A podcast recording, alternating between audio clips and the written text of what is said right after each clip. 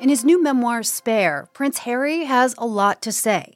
You've probably seen the headlines and memes about the revelations the Duke of Sussex is making in his book.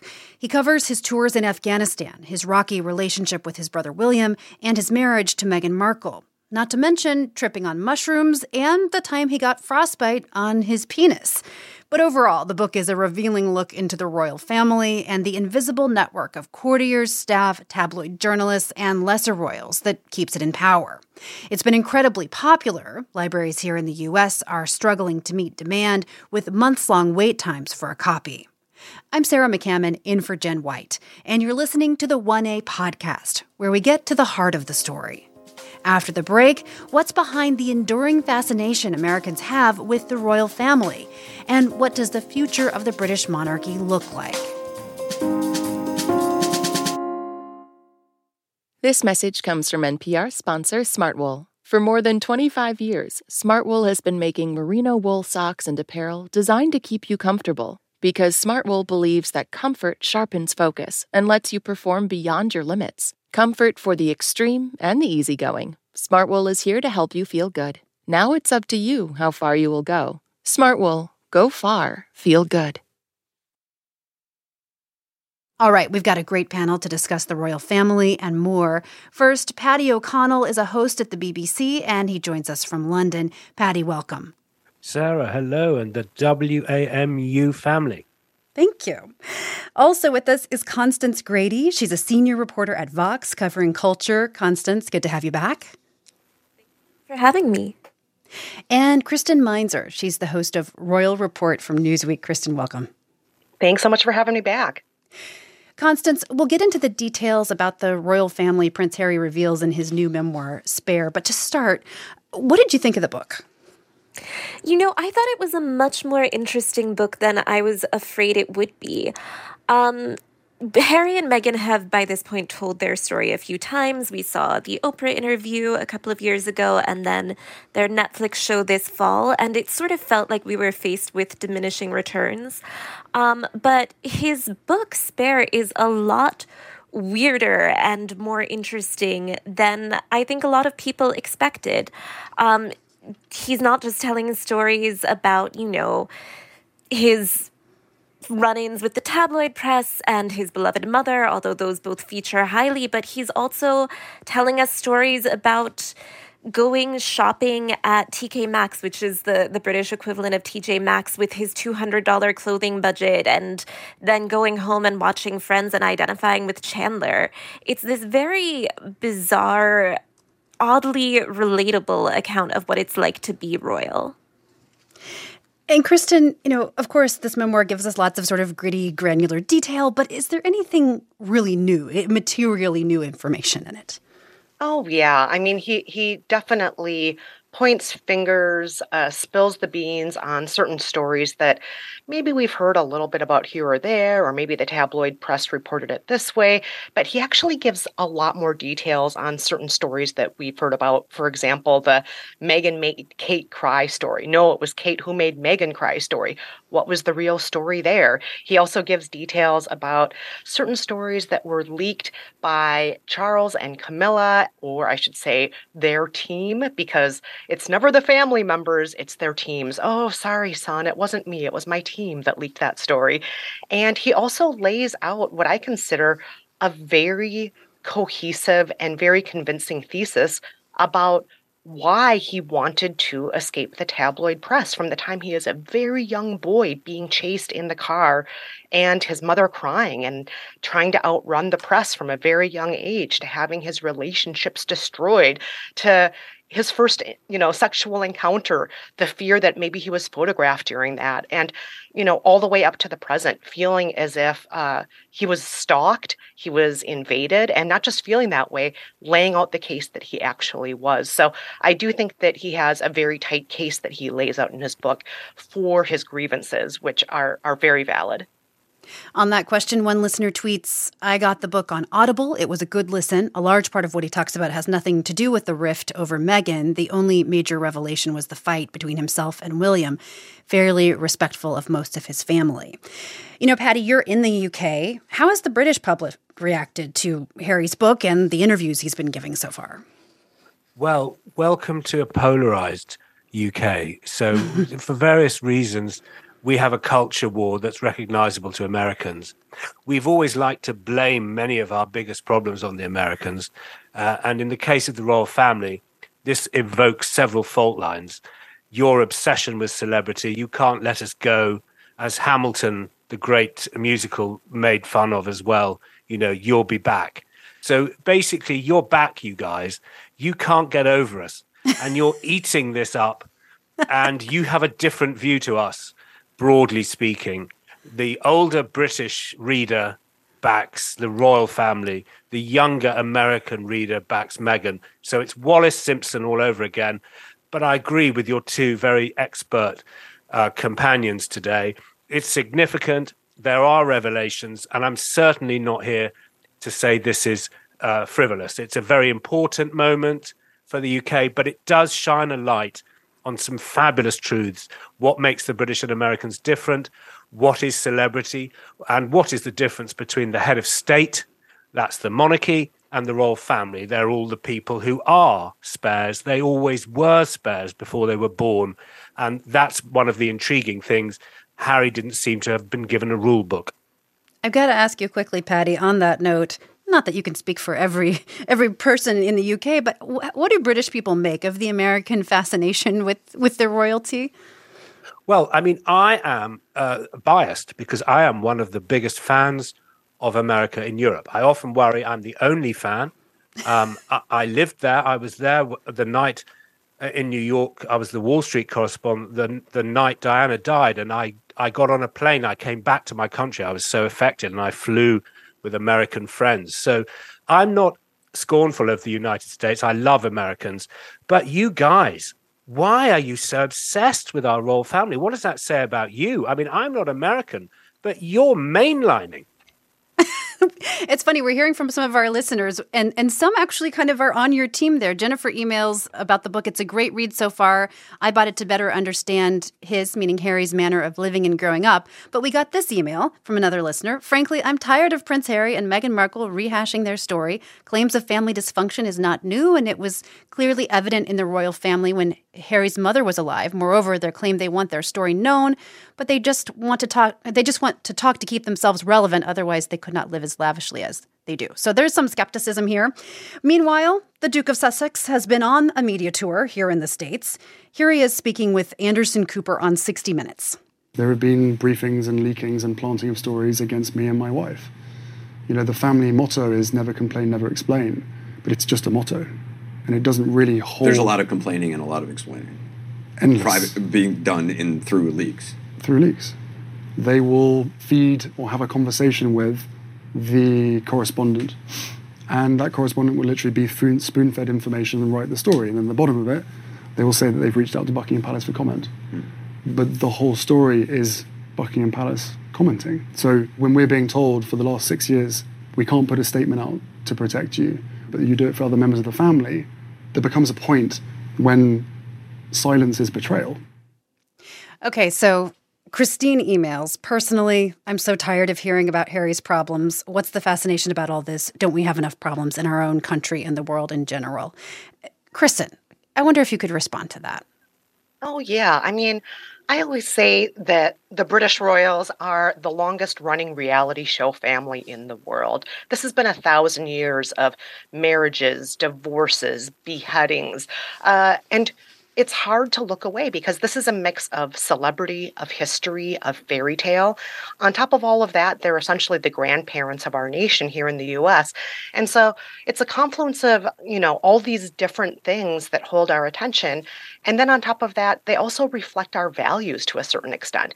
The British royal family essentially is a PR agency for what it means to be British. They are a tourist attraction. They are um, a, a group of people who have mingled with the US in huge ways and in small ways. Let's not forget that Princess Diana's great grandmother was essentially a dollar bride. She was an American. Uh, multiple members of the royal family have dated and or married Americans. So it's not just that they live separately from us. It's that we kind of cross pollinate, that we kind of speak to each other's values. So it makes sense to me that of course we're fascinated with them. We got this message from Malcolm in Shelbyville. It came to my mind that really, technically, uh, America is really long lost cousins of British society. So it makes sense that we would be obsessed with um, some family members that we haven't um, seen or talked to in a while. Um, but obviously, there is just a, a, a continued fascination with a world um, that we have been torn apart from for centuries. Which really goes to the point Kristen was just making. Constance, I wonder how you react to Malcolm's message. Where does this fascination we're talking about come from? Yeah, I think that a lot of the American fascination with the British royal family comes from the fact that there is this perfect amount of distance. You know, we are, as Malcolm says, long lost cousins. We speak the same language. We can sort of understand the gist of what's happening in the UK, even if we're missing some of the subtleties. But also, these people are not our head of state, right? We're able to enjoy the scandals and this sort of romance of the idea of a princess in a castle in a beautiful fairy tale gown. And also not have to deal with any ambivalence about knowing that, you know, our taxes are going to support this family. And if we met them, we would be expected to bow. Um, there's this sense that they can be a way of luxuriating in the ideal of a fairy tale without having to necessarily deal with the uh, the downsides of a monarchy in our real lives. You know, one of the big themes of this book is sort of the relationship between the royals and the press and the public. We hear in that clip a moment ago, we heard Harry criticizing the royal family for not defending him in the press. Um, but he also writes about the, the press itself. Paddy, how is the British press reacting to Harry and Meghan speaking out about how they've been portrayed over the years? Well, they don't like it. And many of them are being sued by uh, the Duke and Duchess of Sussex. And they have had some victory in the UK court. So that is definitely in play. The UK press hates to be criticized and loves to criticize. Uh, so it's a massive part of the story. And I think, judged as I am as a journalist who's lived in your country and in mine, I think this probably is the point where the public interest comes most to, to the fore because this is kind of revelations about a family. And as I've earlier said, you know, our head is, our system is a monarchy. That's what it is. Ha- Harry could have come to me and I'd have said, there's a guy who inherits the crown and there's a guy who isn't. It kind of happened like that for 2,000 years. If, if you need any more help, Harry, ring me up. So that bit of it, I think, you know, inevitably, I'm not surprised by. But his life pursued by the press. I grew up with this boy. He followed his mother's coffin in front of my TV screen. He's allowed to level these criticisms. He's allowed to tell us of the trauma. And it is significant. And it's not for me as a British journalist to say this is a this is superficial. This is worth shining a light on our country. But the thing I would love to say, because I love America, is you had an insurrection led on your Congress when you validated the vote of your election.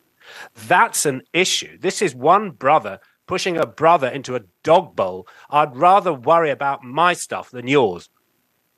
Fair enough. You know, Kristen, uh, Harry, and Meghan obviously have decided to live in the U.S. They this trauma that Paddy references is significant enough. They did not want to stay uh, in the U.K. What has it meant for sort of the relationship between Americans and the royals to have Harry and Meghan here in the U.S.? Yeah, well, I think that a lot of Americans, especially when Harry and Meghan were first courting, I, I, think there was a lot of hope, and, and not just in America, across the Commonwealth, um, across uh, many communities in the UK, there was this moment of hope of, oh my gosh, the royal family is going to look a little bit more like the rest of us. And this is America's princess. She is one of our own. And uh, I think a lot of people, when things went south, felt that was a really missed opportunity. The royal family could have modernized, they could have spoken to a younger generation, and that they blew it. And, you know, I understand the never complain, never explain thing, but as we heard in that clip there, they do regularly complain and they do regularly explain. They do it through staff leaks and sometimes they do it on the record.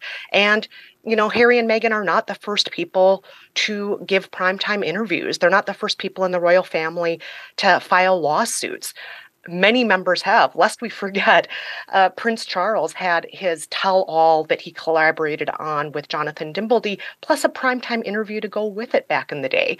Uh, we all know Diana did as well. Many, many men- members of the royal family have done this. And so I think a lot of Americans look at the vitriol being thrown at Meghan and think A, missed opportunity, as I said, and B, how much of this is because of xenophobia? How much of this is because of racism? How much of this is because of classism and snootiness? And um, it's hard not to feel that these attacks on Meghan in particular are unfair and to see them play out again and again and again. For example, um, just you know a couple of weeks ago in the Sun, the you know I, I don't know if I'd call it an editorial or a comedy piece or whatever you would want to call it, by Jeremy Clarkson, which essentially called for stripping Meghan naked and marching her through the streets while people throw feces at her and call her names. I mean, it just proves the point that she is not being treated fairly by the UK British press and that the royals have not leaked anything or publicly stated anything to um, uh, speak out against that. So I, it, it's hard not to look at this situation and think, they could have done better. The British press could have done better. The British royal family could have done better. Catherine tweets My fascination with the Harry and Meghan saga is due to my love for a great underdog story. As an American, how can I not support and root for the biracial yoga teacher's daughter and her prince against a racist, thousand year old monarchy and a vicious press? We also got this tweet I read the book over the weekend. Not much change in my feelings toward the royal family, but I was alarmed at the power the courtiers have. Also, I feel empathy should not be limited to only the needy. We'll hear more from you and from our guests in just a moment.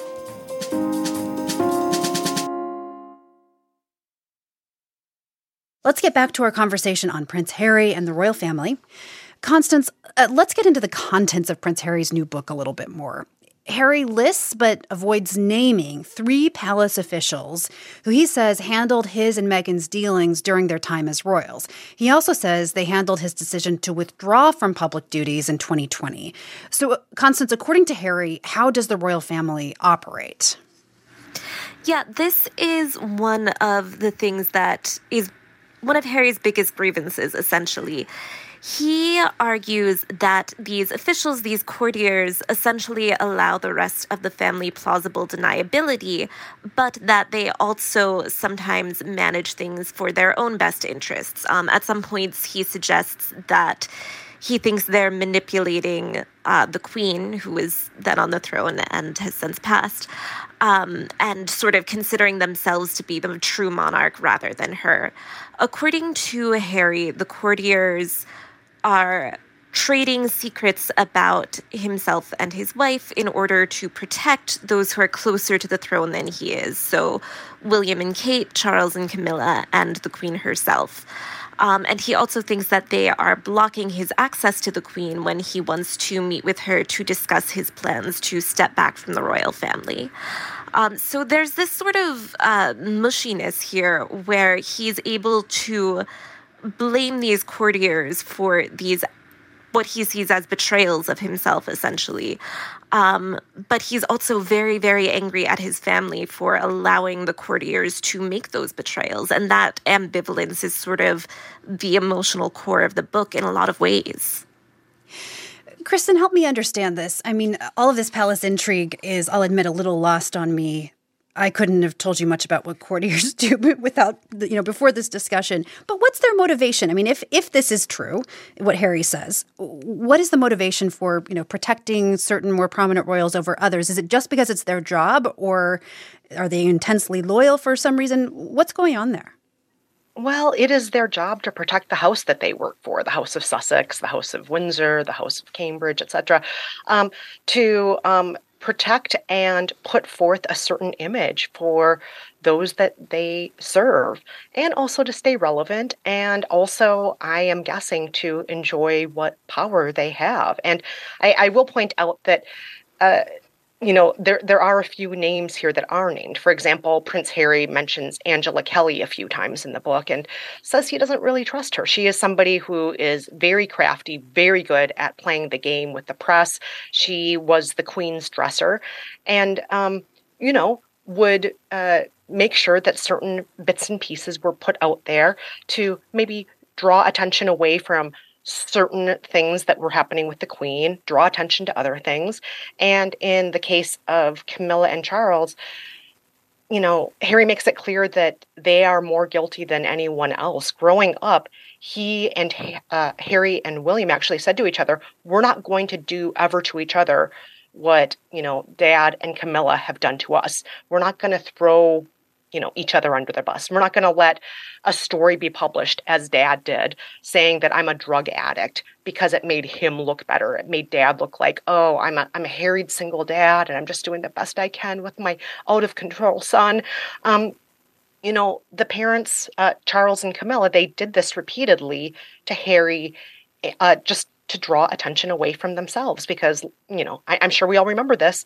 Camilla and Charles's relationship was not initially uh, high in the approval ratings. A lot of people thought about Camilla as a homewrecker. They didn't think of her as the future queen. And so, you know, to throw your own children under the bus, or I should say, to have your PR team, your courtiers do that, um, you know, th- there's understandably on Harry's part a lot of unhappiness about that whole system, especially considering that eventually William started playing the game too. Yeah, quickly, Kristen, I want to ask you about that. I mean, he does write about his relationship with his brother, William. Um, kind of a complicated one. What did we learn? Yeah, we learned that, you know, even though these two brothers love each other very much and, uh, you know, they've gone through a lot together, we all know the traumas that they have seen together, that, you know, he that Harry has always been the spare. And even when they were schoolboys, you know, William as an older brother was like, pretend that you don't know me when they're in school. And you know, William's trying to live his own life and didn't always want his younger brother tagging along. And he at times felt jealous of Harry. For example, when Harry was getting married, the Queen said, Go ahead and keep your beard. You can wear your military uniform and a beard at the same time when you get married. William wasn't allowed that option from the Queen and then tried to order Harry around and say, I am ordering you not to have a beard when you get married because I wasn't allowed to have one. So sometimes it was quite petty. And sometimes it was quite serious and physical. Um, we know about the physical altercation where uh, it's all, you know, been aired in the press, where William actually tackled Harry to the ground, broke a dog bowl underneath his back, left injuries on his back that were visible that Meghan saw later, and then told Harry, Don't tell Meghan about this. Uh, we know that uh, Harry loved Kate, but that Kate did not love Meghan, that William did not love Meghan, that there were all sorts of clashes there that I would say some of them. I, I, I think sound harmless to me as an American, but maybe if you're in the aristocracy in the UK, you would think, oh, Meghan was being too familiar. She did things like hug William, and William recoiled at that. Or, you know, mentioned at one point, Oh, I have some homeopathic medicines. You're coughing a lot. Do you want to try those? And Kate was very offended by that. Uh, William would never take those drugs. And um, so there were certain things there where I thought, Oh, some of this might just be we have a California actress here dealing with people who are UK aristocracy. And uh, these culture clashes just snowballed into something that was much bigger than a culture clash here or there. Um, I, I, would say it's uh, a, a, case of if they actually got along, these things would be accepted for just differences, but they weren't differences. They were reason for acrimonious fights, uh, for splitting up their households, and so on. Yeah, one listener tweets kind of on that note what is the importance of childhood trauma and systemic racism in this history? Constance, I wonder if you have some thoughts there. Yeah, I think this is a really, really major part of the book and part of what um, makes it so effective. I should say that um, Harry's working here with um, a Pulitzer winning ghostwriter, J.R. Moehringer, who also worked uh, with Andre Agassi on his memoir Open. He sort of specializes in fraught familial relationships. Um, and what Moehringer and Harry together have sort of suggested is that the root trauma of this whole story is, first of all, the death of Princess Diana in 1997 when Harry was 12 years old, and then seeing, having and then being forced, as Harry was, to walk behind her coffin in front of the world while the press, who he blamed for her death, endlessly photographed him. Um, one of the things he says is that he was only able to cry when her body was interred, where and the press was not present. They were alone, and he felt incredibly ashamed that he had cried and sort of betrayed the family ethos, but that at least in this case, it was okay because the press wasn't there to see him. And then after that, he seems to have convinced himself that Diana was secretly still alive, that she was in hiding from the press that had hounded her and tormented her, and that eventually one day she would come back for him. Um, and this is a sort of magical thinking that he carries with him into his adulthood, into his 20s, and he isn't able to cry about her death until he's into his 30s.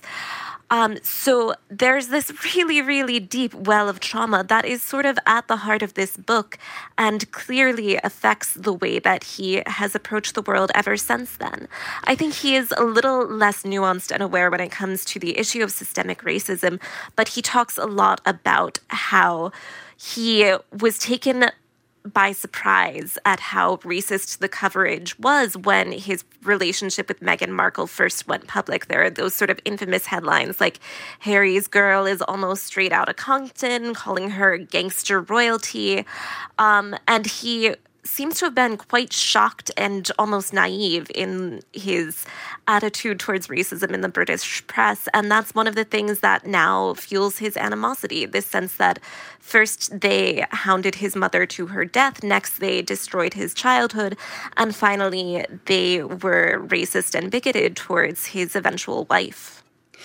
Harry writes about uncovering paparazzi photos taken of his mother in her final moments and about the moment that his father informed him of Princess Diana's death. Paddy, how else does Diana show up in this book, and how important is sort of the theme of that relationship?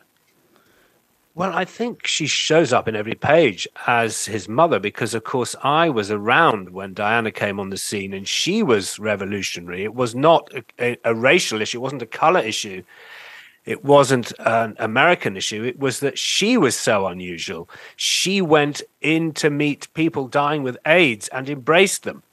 I mean, that is free of race. That is the sort of shock that she did. She went into minefields. She emoted. She embraced her children.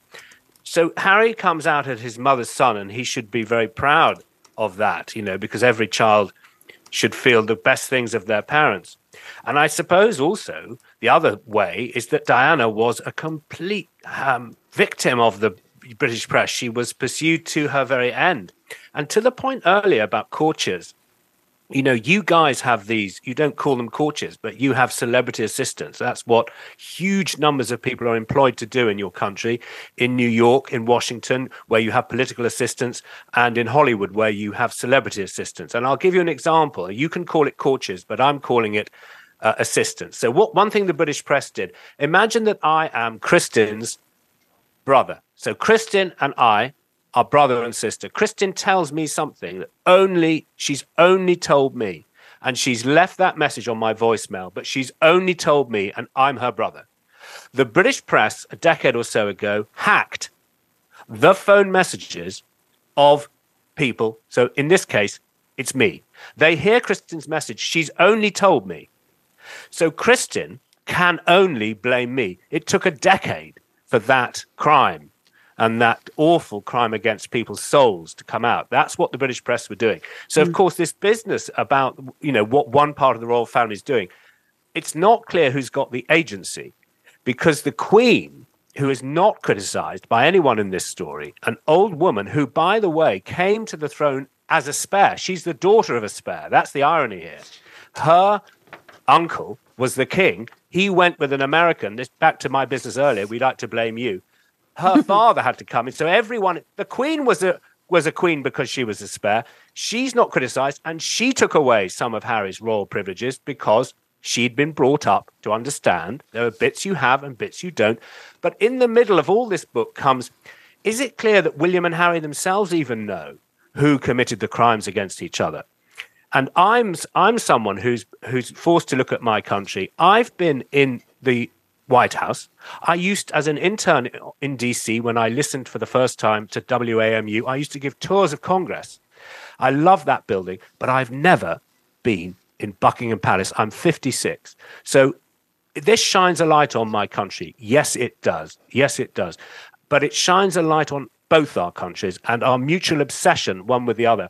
And when you say to me, I don't know what a courtier does, just give it another name because there are millions of people in America who are courtiers to celebrities, and your celebrity culture is as toxic as ours. Well, that makes a lot of sense.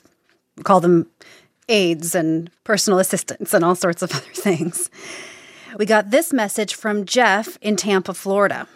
I've actually never really been fascinated with the royal family. It didn't seem to matter to me.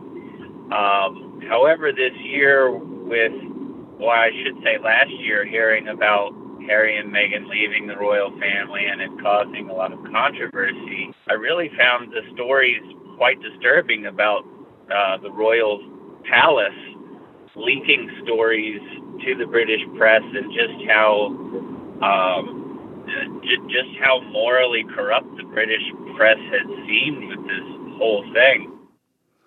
We got this message from Laura. I admit that I was one of the first in line to grab the book when it became available and I stayed up until 3:30 in the morning reading. I was going into it looking for some good stories, maybe some gossip, and I came away extremely moved by the book and feeling like I just wanted to give him a hug.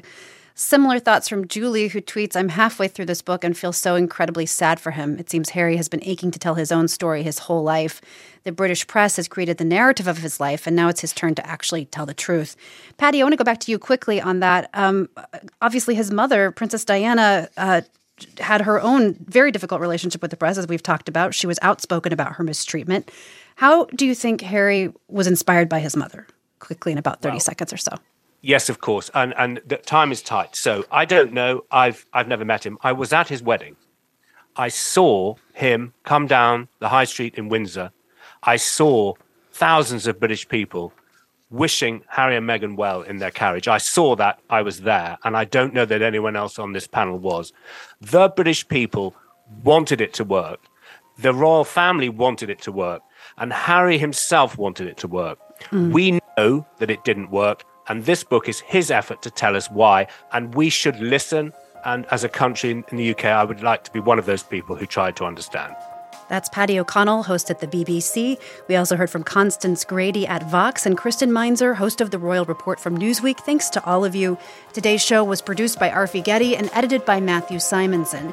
This program comes to you from WAMU and is distributed by NPR. I'm Sarah McCammon, sitting in for Jen White. Let's talk more soon. You're listening to 1A.